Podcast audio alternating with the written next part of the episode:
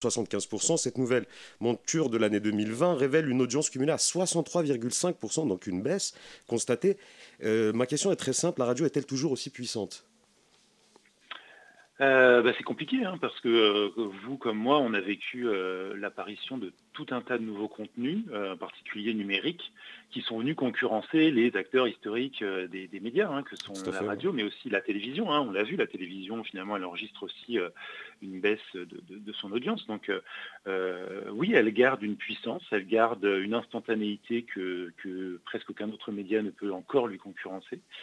Euh, donc euh, elle a encore des choses à, proposer, bien sûr. Euh, donc elle a une puissance, mais une puissance qui a été contestée, qui a été un petit peu grignotée quand même par mm. beaucoup d'autres acteurs nouveaux. Tout à fait, parce que moi je souscris à votre analyse sur la transformation de la radio. Et justement, d'après l'analyse de médiamétrie, la radio est devenue audio. Et du, et du, coup, au vu de la multiplicité des formats audio comme le podcast et le web radio, est-ce que vous pensez que la radio a su se réinventer? Hum, je pense que, que, oui, d'une certaine façon, parce qu'on le voit maintenant, euh, tout est euh, disponible en replay. Donc ça, c'est aussi mmh. quelque chose euh, de, de, positif, parce que ça permet de raccrocher l'auditeur qui n'était pas forcément devant son poste à l'écoute au, moment prévu. Donc ça permet toujours de raccrocher les gens, de ne pas perdre le lien. Ça permet aussi de, de, faire des audiences sur un public qui n'était pas forcément le même. Donc euh, oui, je pense qu'elle a réussi justement à ne pas euh, prendre le numérique comme euh, bêtement un concurrent euh, qui viendrait juste lui piquer des parts et qui serait là uniquement pour, euh, pour affaiblir son influence. Au contraire, je pense que les acteurs de la radio, euh, en particulier en France, hein, et y compris jusque dans, Radio France, l'acteur public historique, ils ont réussi quand même à, prendre le numérique en compte, à l'intégrer dans leur stratégie de développement. Et vraiment, ils n'ont ils ont pas loupé le virage, notamment du podcast et du replay. Mm. Et je pense que ça a permis d'assez naturellement permettre d'accompagner les, auditeurs et les auditrices vers des pratiques euh, mixtes entre euh, le classique euh, sur son poste radio et le numérique asynchrone, dématérialisé, etc. Et justement, vous qui êtes chercheur dans l'histoire dans l'histoire contemporaine et plus particulièrement dans l'histoire des, médias, comment vous pourriez nous, nous résumer justement l'évolution des pratiques radiophoniques et ou télévisuelles depuis les 50 et 100 dernières années? Euh, ouais, bah alors je pense que je pense qu'il y a un mot qu'on pourrait retenir, hein, qui va parcourir un petit peu toute cette période-là, c'est euh, euh, le côté individualisation et personnalisation. Mhm. C'est-à-dire que pour les deux médias, on est parti au départ d'une pratique familiale, collective. D'accord. C'est-à-dire que quand la radio, elle se développe dans les années 20 et, la télévision, elle, dans les années 50, apparaît, euh, l'une comme l'autre, on les écoute euh, en groupe. Mhm. soit on les écoute euh, au café, alors ça c'est plutôt une pratique masculine. Il n'y avait pas une télé par, par, foyer, quoi. Enfin, il y avait non, pas forcément. Pas forcément au départ, non. il n'y en avait pas déjà dans toutes les, familles, mais voilà, on écoutait la radio. En famille quand elle est apparue. Et puis progressivement, voilà, il y a eu des pratiques plus individuelles. À partir du moment où on invente le, poste à transistor qui est plus mhm. petit, qui est transportable, qui fonctionne pas forcément euh, en le branchant sur secteur, mhm. et ben d'un coup, euh, la jeunesse des années 60 va découvrir qu'elle peut écouter la radio dans son coin, et c'est là que vont apparaître des émissions un peu plus euh, personnalisées. Mhm. ça va être pareil pour la télévision, on va d'abord la regarder en famille, et puis progressivement, les programmes vont être un peu plus spécialisés pour euh, telle tranche, tel public, euh, les hommes, les femmes, les enfants, etc. Donc finalement, euh, ça, on n'a pas cessé de, le voir s'accentuer, et encore plus avec le numérique finalement, où on se, fait un petit peu son petit programme à soi-même à partir des replays, des émissions qu'on aime bien. Donc on n'écoute plus forcément tout, tout ce qui passe à longueur de journée sur une seule antenne. voilà, on, vraiment on fait son programme en fonction des émissions, des voix qui nous plaisent. Euh, et on, individualise vraiment énormément sa pratique euh, de la radio, euh, comme on l'a pu le faire un petit peu plus. Enfin, je pense que la radio est plus souple que la télé de ce point de vue-là, mhm. mais la télé aussi est un peu en train de suivre ce, modèle-là. Et vous, par exemple, simple curiosité, qu'est-ce que vous écoutez comme radio? Euh, alors, bah, euh, j'écoute des radios à la fois musicales et radios euh, radio musicale qui rapprocherait un peu de mes, goûts musicaux, donc Radio Nova ou IFM par exemple. et puis, comme je suis un prof, hein, on se refait pas. Il y a aussi un peu de France Culture et de, et de FIP quand même. et là, je vais plutôt aller chercher les émissions qui me plaisent sur des thématiques qui pourraient m'intéresser pour mon travail ou pour ma curiosité. Et, justement, parce que là, je vais, je vais revenir aussi sur, euh, sur cet aspect-là, pratique radiophonique, un peu histoire, mais on va essayer de se projeter un peu dans le futur. Euh, comment vous décririez-vous euh, la radio du futur et plus généralement les médias de demain? Est-ce que vous pensez que ça sera une démocratisation Chacun va avoir son propre média ou est-ce que vous pensez qu'on aura toujours des médias de masse, des médias puissants qui vont faire mise sur des informations? Euh, alors, on n'est pas forcément doué pour, euh, pour dire l'avenir. Hein. Nous, ah bah les, les, chercheurs, et on aime bien euh, ce qui est solide, ce qu'on peut observer, ce qu'on peut, ce qu'on peut, ce qu'on peut vraiment, ce sur quoi on peut s'appuyer. alors, en tout cas, bah, il est clair qu'on peut partir de ce qu'on voit déjà maintenant pour éventuellement lancer des pistes. les, on le voit, hein, les grands groupes de médias continuent de s'intéresser énormément à la radio. Hmm. Il y a un phénomène de, concentration des médias qui continue de. On en parlera plus tard. Ouais, ouais. J'ai une question pour vous sur. Euh, ouais, question très importante. Donc en fait, euh, ça, ça, fera qu'il y aura toujours de gros acteurs euh, de grosses grosses antennes qui vont être possédées par des grands groupes de médias mm. un peu diversifiés, mm. Lagardère, Havas, etc. Bah justement, il y aura toujours, à mon avis, ces gros acteurs-là. Bah, bah justement, c'est une question que je voulais vous poser. Bah, vous me, vous, vous, vous, dites, voilà, vous, vous, le dites. Avant, donc d'une manière générale, il y a une accaparation des médias, justement, dans les mains de quelques milliardaires. On a vu récemment TF1 mmh. acheter 30% du groupe M6. En plus, mmh. Bolloré qui achète, enfin, qui, a des vues sur Europe 1, je ne sais pas où c'en est. Euh, y a-t-il un péril démocratique et culturel sur l'accaparation des médias dans les mains de quelques-uns? Euh, moi, j'aurais tendance, euh, oui, à, le craindre. Hein. je crois que c'est ce qu'on a pu voir déjà avec ce que euh, des groupes ont pu déjà faire avec euh, la presse, la concentration de la presse euh, en ligne et des journaux papier. le groupe de, de, Bolloré, le groupe de Drahi, voilà, ont, quand même, ont quand même mangé une bonne partie des, médias existants. Mhm. oui, je pense que moi, c'est toujours c'est toujours moins intéressant quand il y a de moins en moins de voix qui s'expriment, en fait, tout simplement. Mhm. Il y a une sorte de, lissage des, paroles, des voix, des opinions. Euh, c'est compliqué d'entendre euh, de la diversité en termes de en termes d'expérience de vie, en termes d'opinion. Euh, je, parle de, aussi bien dans, la presse qu'à la télévision, à la radio. la télévision, c'est pire encore parce que forcément, grosse machine, gros, gros besoin d'argent. Mm. Mais donc voilà, c'est cet, appauvrissement hein, quelque part de la, de la variété euh, qu'on a pu connaître euh, au XXe siècle, je pense qu'elle pose des problèmes en termes euh, démocratiques. Alors, ça ne veut pas dire que tout était rose. Hein. Dans le passé, quand il y avait plein de radios dans les années 20-30, il y avait mm-hmm. aussi des dérives avec avec des gros, euh, des gros industriels, des gros patrons de presse qui, euh, qui essayaient justement de racheter un petit peu euh, toutes les radios, tous les titres de journaux qu'ils pouvaient pour ensuite en faire un petit peu des outils de propagande, de communication, voilà, bien sûr, ou alors pour aller carrément faire dans la diffamation ou la diffusion de théories Fake news. extrémistes. Euh, voilà, euh, donc on, a eu, on a eu des choses absolument horribles hein, par le passé, même à une époque où il y avait beaucoup d'acteurs sur le marché. Mais euh, bah, ce qu'on peut voir avec la presse, avec la télévision, a de quoi nous inquiéter quand même sur la concentration en matière de radio aussi. et aussi une dernière question avant de, avant de, de, prendre une petite pause, il me semble, mm. ma chère Chloé. C'est est-ce que vous pensez, très rapidement, est-ce que vous pensez que les auditeurs sont toujours propriétaires de, en fait, quelque part de, ce qu'ils lisent dans, la, dans, le média papier ou, bien de ce qu'ils écoutent. Donc, est-ce que ça reflète toujours la, comment dirais-je, les aspirations de l'auditeur? Bonne question. Il faudrait, il faudrait leur demander. Euh, alors, c'est vrai qu'on a tendance à dire que euh, s'ils sont là, c'est que ça leur plaise.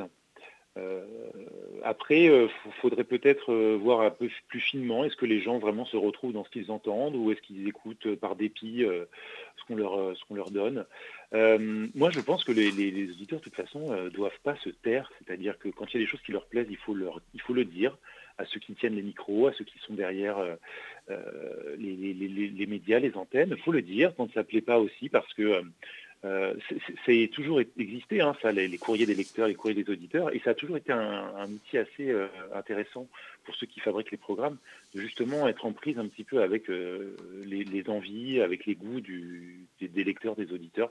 Donc moi, c'est ce en plus, on a, ce que je dirais aux auditeurs, on n'a jamais eu autant d'outils pour justement faire savoir un petit peu ce qui nous plaît ce qui nous plaît pas. Avec les réseaux ça sociaux. reste un moyen. Par exemple. Voilà, par exemple, ça, ça reste un, moyen de manière, si on le fait de manière constructive, hein, bien sûr, pas juste pour invectiver.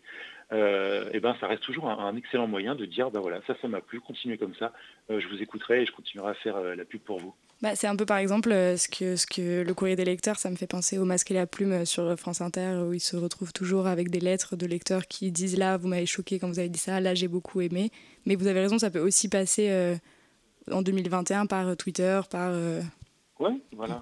Et si, je ne sais pas si ça permettra aux auditeurs de rester les propriétaires de, leur, de leurs antennes, mais en tout cas de garder une espèce de, de lien déjà et ensuite euh, bah, de continuer à essayer de, coexister avec euh, les, ceux qui fabriquent les programmes et, de jouer un rôle aussi, de ne pas juste être les récepteurs, mais d'avoir un petit rôle aussi, un petit rôle de feedback euh, et de peut-être permettre de, construire la radio qui leur, leur plairait. Merci, bah, on reparle de tout ça juste après une petite pause musicale.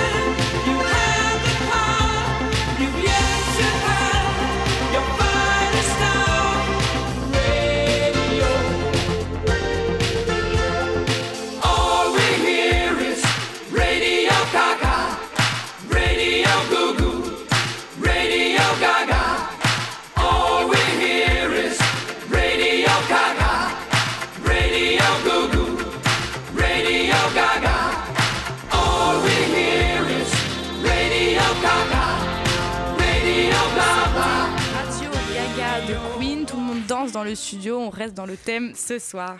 La matinale de 19h sur Radio Campus Paris. Et on est toujours avec euh, Thibaut Le Hégara et on parle de l'évolution des médias.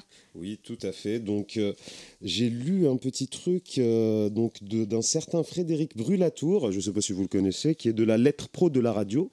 Il y déclare la problématique de la radio aujourd'hui est celle de la publicité. Sur 60 minutes, les stations privées consacrent 15 minutes strictement à la publicité. Selon moi, 15 minutes, cela suffit pour encourager l'auditeur à déquerpir. Et finalement, une, programmation assez indigeste. Fin de citation. Que pensez-vous de cela? Et pensez-vous qu'il y a globalement un problème structurel et conjoncturel pardon, propre à la radio? Non, je ne pense pas que ce soit conjoncturel. Euh, j'avais pas l'impression que ce soit le média qui, euh, comment dire, qui euh, consacre le plus de, temps d'antenne à, la publicité. c'est toujours la question du modèle économique, lequel vous choisissez. c'est vrai que dans le cas de la radio, il n'y a pas trop, il a pas trop de, choix en fait. Hein. Soit vous êtes financé par par de généreux donateurs, soit vous, vous introduisez la publicité dans vos antennes. Euh, j'avoue que là, euh, après oui, ça, c'est une opinion que, que j'ai pu retrouver euh, beaucoup de fois. En fait, enfin peut-être que ce, que ce que cette personne dit un peu plus loin, c'est aussi que les programmes lui paraissent insipides parce qu'ils ont tendance à s'aligner un peu les uns sur les autres. Hmm. Et ça, c'est un petit peu le, grand danger de, beaucoup de médias, en fait, euh, de toujours essayer de, rechercher le plus large auditoire possible. Hmm. Euh, donc ça veut dire finalement de viser euh, un auditeur qui n'existe pas, parce qu'un auditeur qui ressemble à tous les autres, ça n'existe pas. Bien sûr. Il y a toujours eu de la variété, de la diversité. Donc essayer de viser un, auditeur, ça n'a pas vraiment de sens. Donc forcément, ça ne va, ça va pas plaire à tout le monde. Et puis en faisant ça, on l'a vu à la radio, on l'a vu euh, dans d'autres médias euh, comme la télévision aussi, ça conduit hein, quand même à, un lissage des programmes, à, la réduction de, la création, de l'originalité, de la diversité, de la variété, et, ça, conduit à un appauvrissement, encore une fois, de ce qu'on peut proposer sur une, sur une antenne, comme dans n'importe quel autre média. Je ne sais pas très, si j'ai si très bien compris, parce que euh, pour moi, actuellement, on assiste plutôt euh, il, y a plein de chaînes finalement qui s'adressent justement spécifiquement à des, à des publics. Par exemple, si vous prenez des chaînes de télévision, euh, je sais pas, je pense à CNews, etc. Bon, ça, ça s'adresse plutôt à, un public voilà de, centre, centre droite, alors que d'autres chaînes, ça s'adresse plutôt peut-être à, à, des gens de gauche. Et, justement, ça amène à cette polarisation de, la société et du débat. Et alors que on assiste à une multiplicité euh, de, des radios, enfin il y a de plus en plus de médias. Euh, donc je sais pas, si, j'ai pas très bien compris euh, votre point parce que vous, vous avez l'air de dire que au, contraire, il y a un lissage des. des, des oui, historiquement, historiquement, il y a eu plutôt un lissage sur, en tout cas, les grandes antennes, les grandes, ce qu'on appelait les grandes radios généralistes. D'accord. avec une tendance à considérer qu'il y avait une forme de, de de neutralité objective euh, dans l'information qu'on proposait, alors que c'était pas forcément pas forcément vrai. Mhm. Ça conduit aussi un peu à avoir à peu près les mêmes programmes à peu près aux, mêmes heures. C'est ça. C'est vrai que bon, euh, les radios musicales c'est des cas différents parce qu'on peut avoir des, des, soit carrément des niches, hein, ou alors en tout cas des programmations un peu un peu variées. Mhm. Mais ça a pu conduire aussi euh, pour celles qui veulent vraiment être dans la concurrence la plus frontale à une harmonisation un peu de, des registres et des genres musicaux qui sont qui sont proposés. mais là on parle encore une fois des gros gros acteurs c'est vrai que dès lors que les ambitions ne sont pas de rivaliser avec euh, Énergie ou Fun Radio, euh, là, il y a effectivement une, grande variété possible dans euh, les voix qu'on veut faire entendre. Au contraire, mhm. ça, peut conduire aussi parfois à, de beaux succès. Hein. On a vu de, par le passé des radios réussir sans pour autant essayer de, viser très, très, très large. D'accord. Et maintenant, je vais revenir plus, je vais recentrer les questions plus vers sur vous. Euh, comme dit en, début, en introduction de l'interview, travaille en tant que chercheur euh, donc à l'Université Saint-Quentin en Yvelines, et notamment sur la construction de la problématique de la matérialité du patrimoine au cours de la deuxième moitié du XXe siècle, au travers de l'étude des programmes de télévision. Est-ce que vous pourriez nous en dire un peu plus? Euh, oui, bah alors, euh, tiens, pour une fois, c'est moi qui vais vous poser une question, si je peux. Euh, est-ce que vous avez peut-être déjà regardé une émission comme Des racines et des ailes? Oui, oui, Des racines et des ailes, chef-d'œuvre en péril, La France défigurée. Je, connais parce que je suis parti voir ce que vous faites sur Google Scholar. donc... voilà. Oui, bah voilà. Mais, mais, donc en fait, si vous voulez, voilà, ce sont les, émissions comme Des racines et des ailes. En général, les gens répondent, répondent oui comme vous parce que ça, ça fait vraiment de, grosses grosses audiences. Bah moi, voilà, je suis allé m'intéresser à tout ce qui avait été diffusé depuis la création de la télévision, en tout cas depuis les années 50 jusqu'à aujourd'hui, et tout ce qui voulait parler du patrimoine culturel français. Ouais. Et je suis allé voir de quelle façon la télévision, elle, en parle en fait. Qu'est-ce qu'elle nous montre? Qu'est-ce qu'elle nous donne à voir déjà? Comme genre d'endroit, comme genre de lieu comme Est-ce que tous les territoires français sont représentés? Mhm. Bah tiens, déjà, non, je me suis aperçu que par exemple, les dom-tom, non, ils n'étaient pas trop là. Comme Personne n'en parle, c'est vrai. Dans les, dans les dom-tom, quoi. En tout cas, quand on, vit en métropole, on ne voit pas le patrimoine des, Tout à fait.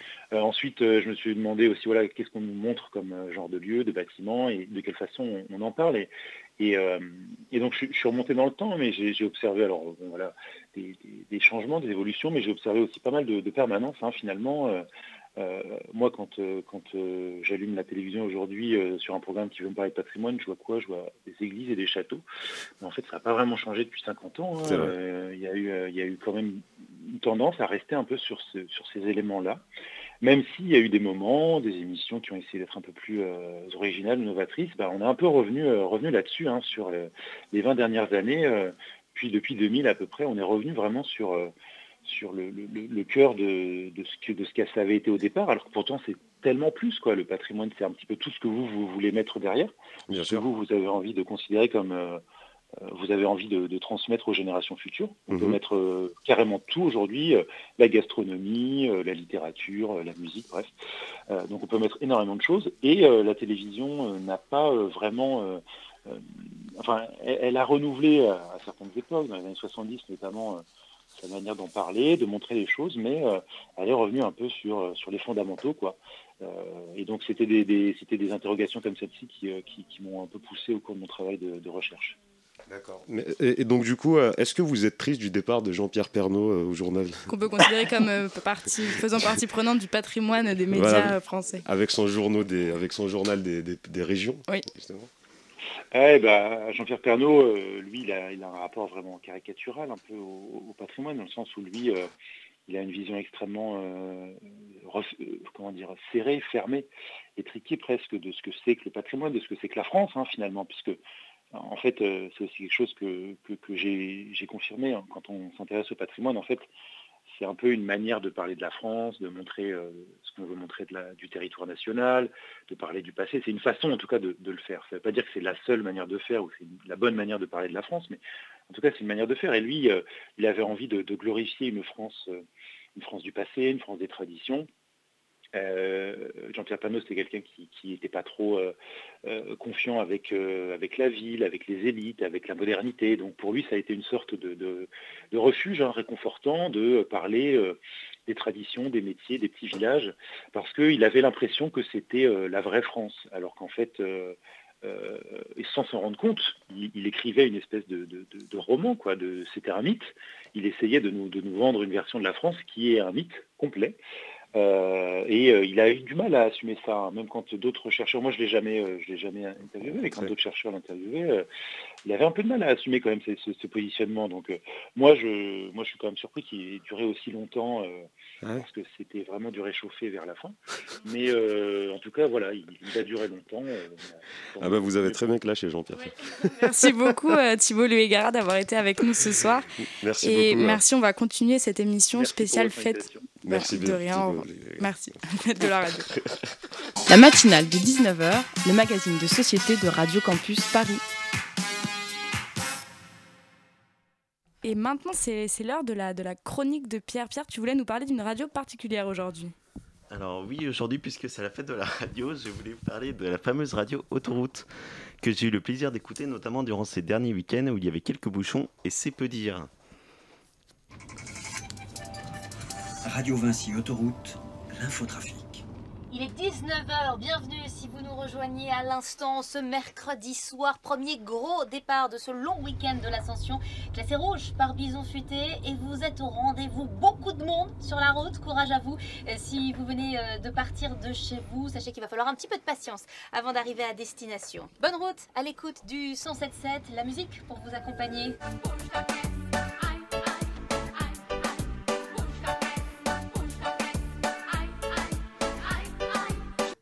Et tous ensemble, bouge ta caisse, bouge ta caisse, aïe, aïe, aïe, aïe.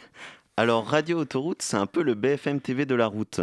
Du direct, du direct et du direct. Nous sommes avec Charles Dodon à bord de la voiture Radio Vinci Autoroute qui, doit être au niveau du péage de Saint-Arnaud en Yvelines en, Ile-de-France. Et maintenant On retrouve tout de suite euh, Charles Dodon. Et qui c'est que l'on retrouve? Charles Dodon, vous êtes donc sur la 10 en direction du sud-ouest Exactement, Benoît, toujours sur cette euh, autoroute à 10. Alors Charles ne fait pas que rouler, il prend bien sûr des pauses et en profite même pour faire des micro-trottoirs hyper instructifs. La route se passe sans encombre. En plus, il y a même un peu de soleil. Très bien, c'était très fluide. On est parti, euh, on est sorti de Paris, euh, ça, bloquait un petit peu, mais après très bien sur la sur l'autoroute, ça roulait, euh, c'était très très fluide. Merci Anthony. Donc on suit les aventures palpitantes de Charles, qui a bien du courage de rouler toute la journée. Commentateur de la route nous racontant son trajet qu'il se fait doubler par un camping-car ou bien qu'il roule seulement à 110 au lieu de 130. Peut-être que pour plus d'attractivité, on pourrait avoir des commentaires un peu plus prenants, un peu plus enjoués comme... Il a touché, hein. Il a touché. Du coup, ils vont être côte à côte sur les Attention, sûr qu'il emmène dans le mur. Attention, je sais pas comment ça va se terminer cette histoire, ça se termine... Ah, le crash. Oh, terrible, l'accident de Magnussen, ça se termine mal, et là... Ah, c'est dommage alors aussi, euh, Radio Autoroute, c'est également la météo des bouchons. On connaît, on connaît en temps et en heure qui, qui se tape le plus de bouchons. Euh, à Bordeaux, 40 minutes de retard dû à un Bordelais ayant eu la main un peu lourde sur la bouteille et qui avance à vitesse réduite. Euh, le Dijonais, eux, sont bien servis car un camion de moutarde vient se renverser sur la voie. Une heure de déviation, mais des pots de moutarde peut-être à récupérer. Seulement, bien sûr, 5 heures de bouchons en revanche pour les Parisiens qui visiblement s'adonnent à un concert de klaxon. Je pense que Radio Autoroute pourrait créer un jeu comme euh, euh, le Milborn, le de l'autoroute. Enfin bon, avec Radio Autoroute, hein, on apprend aussi plein de choses, comme quoi il y aurait une Fiat Panda qui roule à la borne 307 de l'autoroute A1. Mais des objets aussi improbables, comme des canapés qui seraient sur la voie. Euh, sûrement une personne qui s'est rappelé que la pause s'impose toutes les deux heures. Et donc sur cette radio, il n'y a pas aussi, pas seulement que l'information routière, il y a également des histoires pour enfants. Peppa et sa famille sont coincés dans un embouteillage. Ah, les fameuses histoires. Mais aussi de la musique. Ah, la musique n'est pas là, mais euh, bouge ta caisse, bouge ta caisse, aïe, aïe, aïe, aïe, bouge ta caisse, bouge ta caisse, aïe, aïe, aïe, aïe. Bref, on s'éclate sur Radio Autoroute. Merci beaucoup Pierre. On rappelle à nos auditeurs que si vous êtes sur la route ce soir, vous devez faire très attention pour rentrer chez vous. Et tout de suite, c'est l'heure du Zoom de la rédaction. Le Zoom, dans la matinale de 19h. Alors tout de suite, c'est le, le Zoom de la rédaction. Et dans ce Zoom de la rédaction, nous recevons donc Jacques Dupont, Tristan Thiel, mais aussi Vincent Bailly. Merci d'être avec nous ce soir. Bonsoir. Bonsoir. Bonsoir. Bonsoir, bonsoir Jacques Dupont, vous nous entendez bien? Très bien, très bien.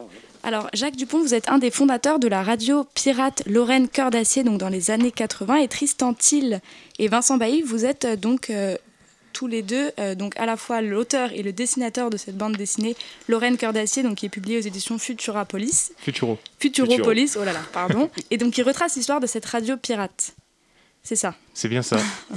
Alors d'abord, je vais m'adresser à Jacques Dupont. Est-ce que vous pourriez nous raconter cette aventure, du coup, Lorraine Cœur d'Acier d'abord, bonsoir et bonsoir à Tristan et Vincent et félicitations pour leur travail parce que c'est vraiment remarquable et, autour de moi, ça fait plaisir à tout le monde. Eh ben, l'histoire de cette radio, euh, si vous avez 5 heures, je vous la raconte, mais euh, euh, l'origine, l'origine, c'est le démantèlement de la sidérurgie en 79. en 79, en Europe, on a pensé que l'acier ne servait plus à rien.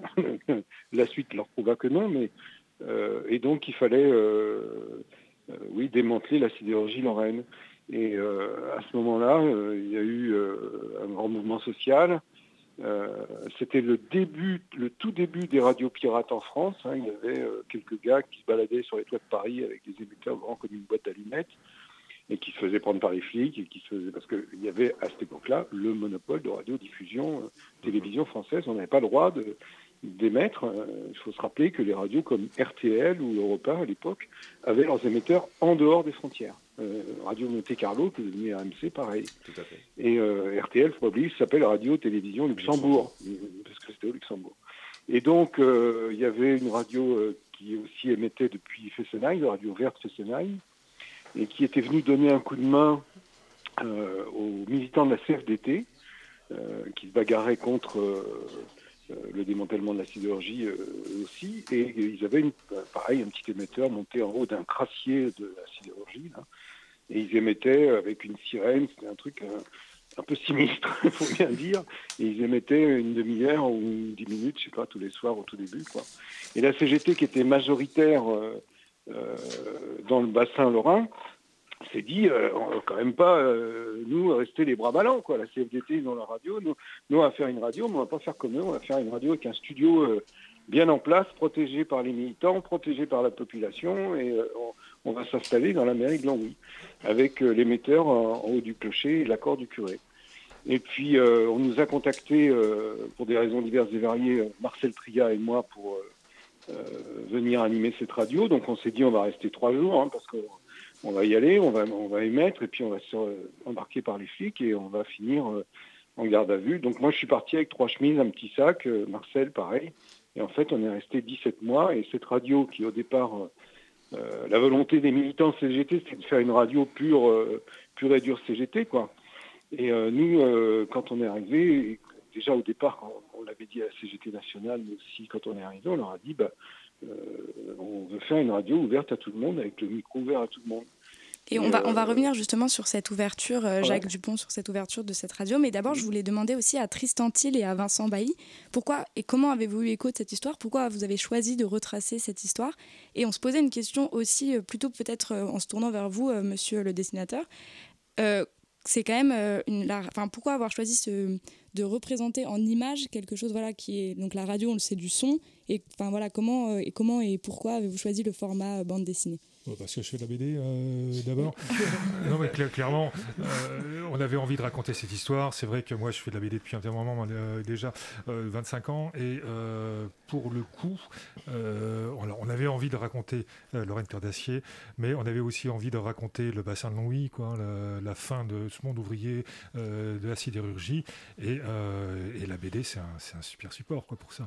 Donc, donc voilà, c'était plutôt naturel parce que on fait de la, enfin, moi, je fais de la BD. Tristan fait de la BD et, du documentaire aussi. Euh, c'était assez naturel et, plutôt normal de, vouloir la traiter comme ça. Voilà. Et puis après, pour répondre à ta première partie de question, euh, euh, avec Vincent, c'était venu une envie commune de faire une bande dessinée qui, parle un petit peu d'histoire locale, et, enfin d'histoire locale, en Lorraine, puisque Vincent il habite à Longwy. Et euh, après, les thématiques d'histoire populaire, de lutte syndicale, etc., c'est des thématiques que j'ai développées déjà par ailleurs.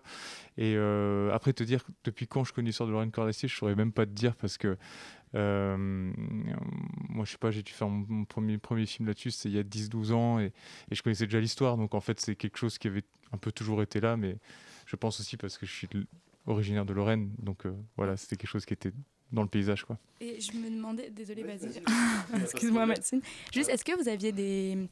Des, des, images, des, comment, quelles ont été vos, vos, sources, des photographies, vos sources dont vous êtes inspiré comment donc pour euh, rendre visuellement cette, cette, cette histoire? Il y a pas mal d'images hein, qui, euh, évidemment, sur, euh, euh, sur. Moi, en particulier, je suis allé voir des associations de la mémoire ouvrière, entre autres l'Amicale, qui fait ça très bien. Bah, je, suis je suis allé leur demander, en termes de documentation, voir ce qu'ils avaient beaucoup de de, coupures de presse, de photos euh, de l'époque, de cartes postales même. Enfin bon, euh, donc euh, il n'y a pas eu trop de soucis là-dessus. Et, oui, je suis allé taper à la à droite à, gauche, demander aux gens comment s'ils avaient s'ils avaient des choses, des photos. Et, puis j'ai discuté beaucoup quoi. Bah, reparler de, de tout ça aussi avec Jacques Dupont juste après une petite pause musicale.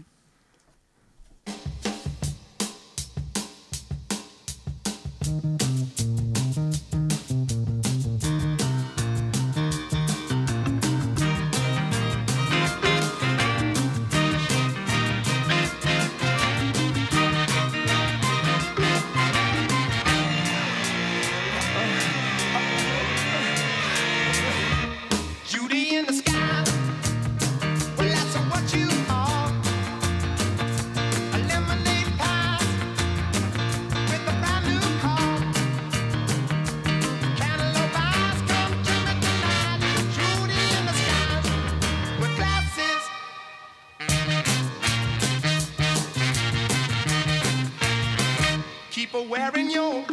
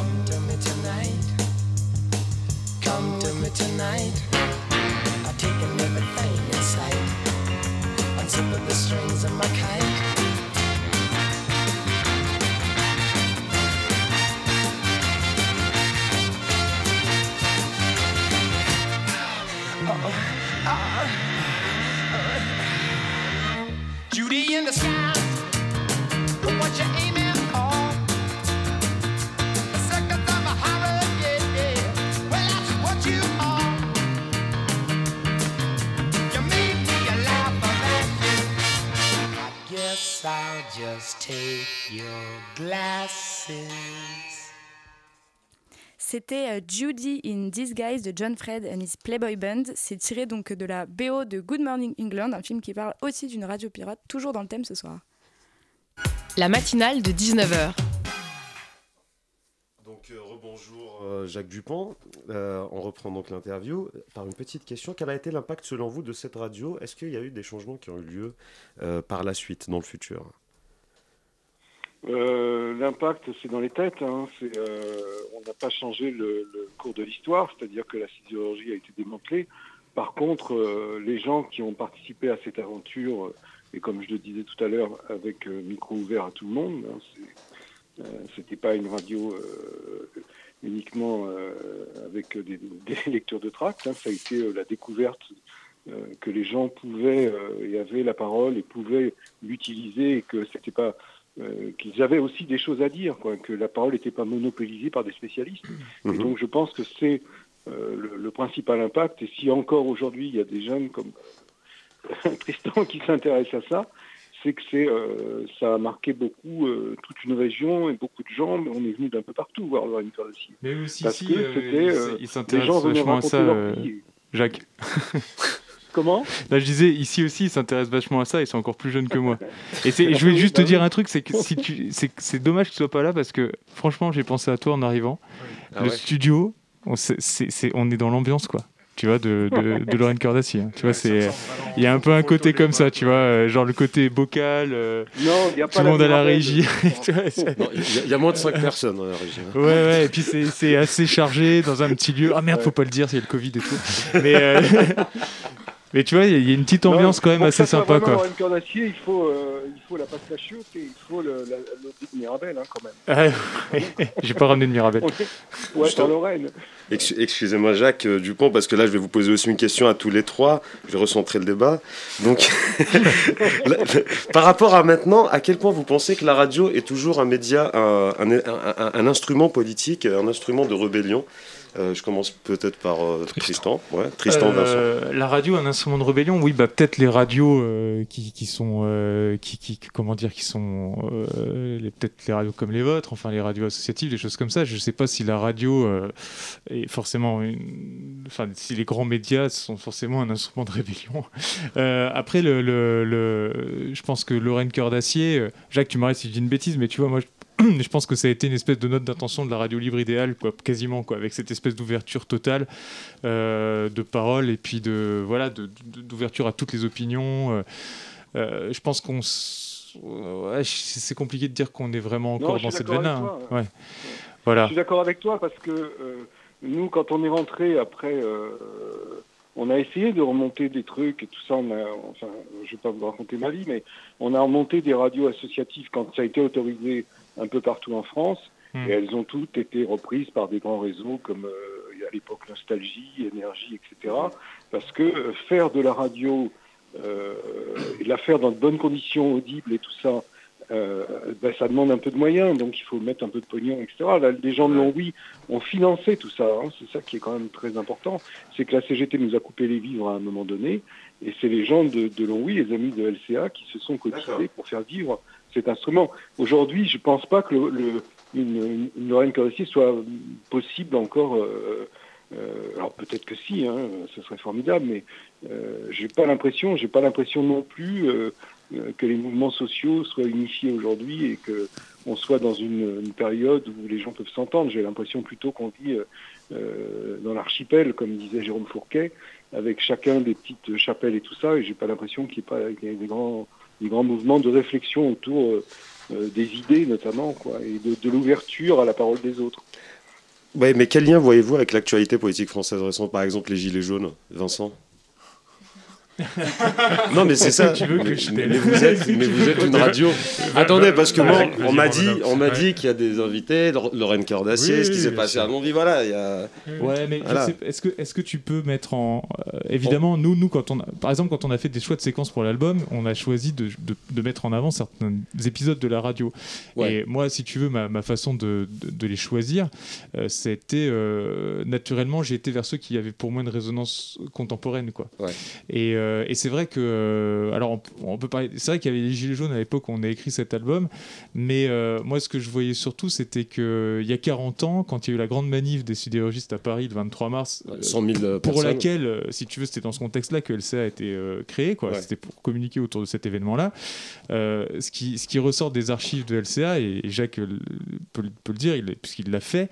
tu vois, c'était la, par exemple le, traitement médiatique de la de la manifestation. Tu vois, le fait qu'on mette en avant les, les, casseurs, les fameux autonomes, tu vois, qui étaient en marge de la manif, etc. Et, le, et du coup, l'action des sidérurgistes était complètement passée sous silence quasiment, puisqu'on mettait que le focus là-dessus.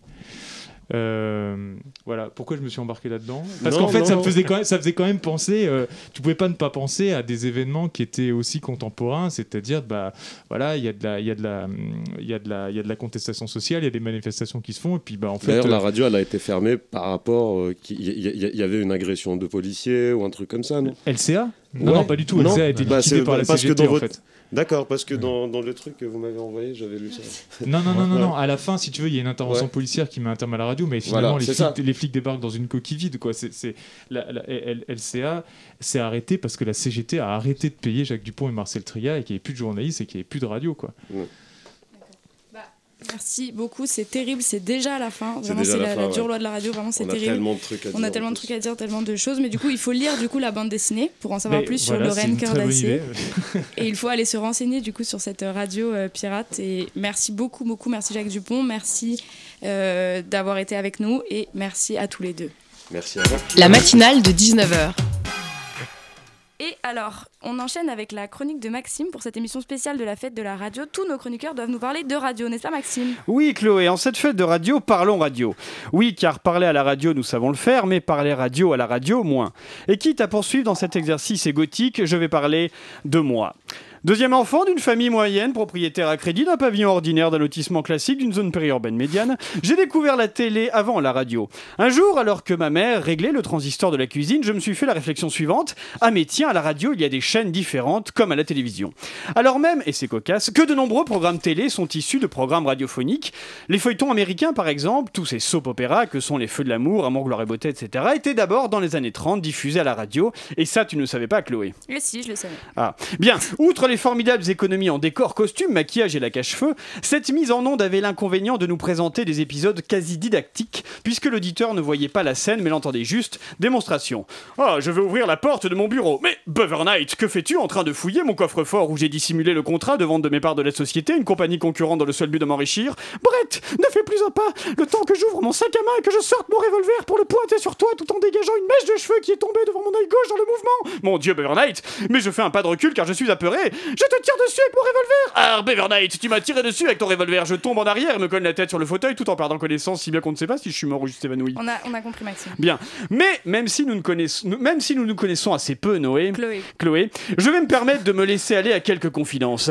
Mon rapport à la radio en tant que chroniqueur a commencé à Radio Campus Clermont-Ferrand, puis Paris. Tout ce que je sais faire à la radio, je, je le dois à Radio Campus Paris, car comme les 582 radios associatives françaises, j'ai pas vérifié le chiffre, Radio Campus permet à des passionnés de passer intelligemment le temps libre entre le boulot et le sommeil. C'est entre ces murs que j'ai appris à chroniquer, à faire du montage, à réaliser, à monter un studio, à gérer le temps, à écrire dans un temps contraint, à présenter. J'ai d'ailleurs commencé par présenter la matinale il y a des années de ça. Tu veux que je t'en raconte, Chloé? Non, non, s'en fout. Bien. J'ai appris aussi à parler dans un micro. En effet, parler à la radio n'a rien de naturel. Souvent, l'improvisation a peu de place et le dialogue est codé. J'en veux pour preuve cet exemple. Chloé? Chloé, voilà, si je ne t'écris pas de texte, qu'on appelle relance, tu ne peux rien dire. En revanche, si je t'écris du texte, tu peux répondre. En effet, merci Maxime. Et ce qui est formidable, c'est que je peux te faire dire n'importe quoi. Tout à... Tout à fait, Maxime. Sais-tu que je raffole des cerises au tarama? Je trouve qu'elles sont excellentes quand la chenille boit le pont-levis. Maxime. voilà, n'importe quoi. La radio présente un autre avantage, lorsqu'elle n'est pas filmée, c'est la possibilité de se soustraire aux obligations d'élégance imposées aux animateurs télé. C'est pourquoi, vous en conviendrez, dans ce studio, nous sommes habillés comme des sacs et coiffés comme des culs, n'est-ce pas, Chloé? Oui, Maxime, comme des sacs et comme des culs. C'est aussi ça la magie de la radio. Tout est vrai à partir du moment où on le dit. Si je dis que Joe Biden est avec nous dans le studio mais qu'il a décidé de ne pas parler, les auditeurs sont obligés de le croire. Si je dis que nous sommes actuellement en direct de l'Elysée mais que le président n'a pas souhaité nous déranger, vous êtes obligés de le croire. Comme vous êtes obligés de croire que je présente cette chronique habillée en soldat nazi, c'est pourquoi tout le monde est mal à l'aise. je te le confirme, Maxime. Enfin, c'est ici que j'ai appris ce que j'aimais faire à la radio, de moins le tenter, de l'humour. Il est assez rare d'écouter des fictions, des sketchs, des parodies à la radio. Eh bien, Radio Campus Paris me laisse la chance de pouvoir le faire sur cette antenne et surtout de rencontrer d'autres personnes qui aiment le faire. Voilà, je ne vais pas m'étaler davantage, ni vous conseiller d'écouter Chablis Hebdo tous les vendredis à 19h, ni d'écouter les podcasts de la Tuture à Papa en intégralité sur Radio Campus Paris. Je me contenterai de remercier Radio Campus Paris de continuer de me supporter. Je vous dis à vendredi. Ouais, à vendredi à Chablis Hebdo. Merci Maxime, merci beaucoup. C'est déjà euh, malheureusement la fin de cette émission. Et je tiens du coup à, à remercier donc Massine qui s'excite tout seul, merci Maxine. Mes invités, Thibault Le Hégara, Tristan Thiel, Jacques Dupont, mais aussi le dessinateur Vincent Bailly. Merci à l'équipe de ce soir, donc Massine, Maxime et Pierre. Et merci à Hugo pour la coordination et Elsa à la réalisation. Et tout de suite, euh, une, tout de suite une nouvelle émission, Pièces détachées, sur Radio Campus Paris. Bonne soirée.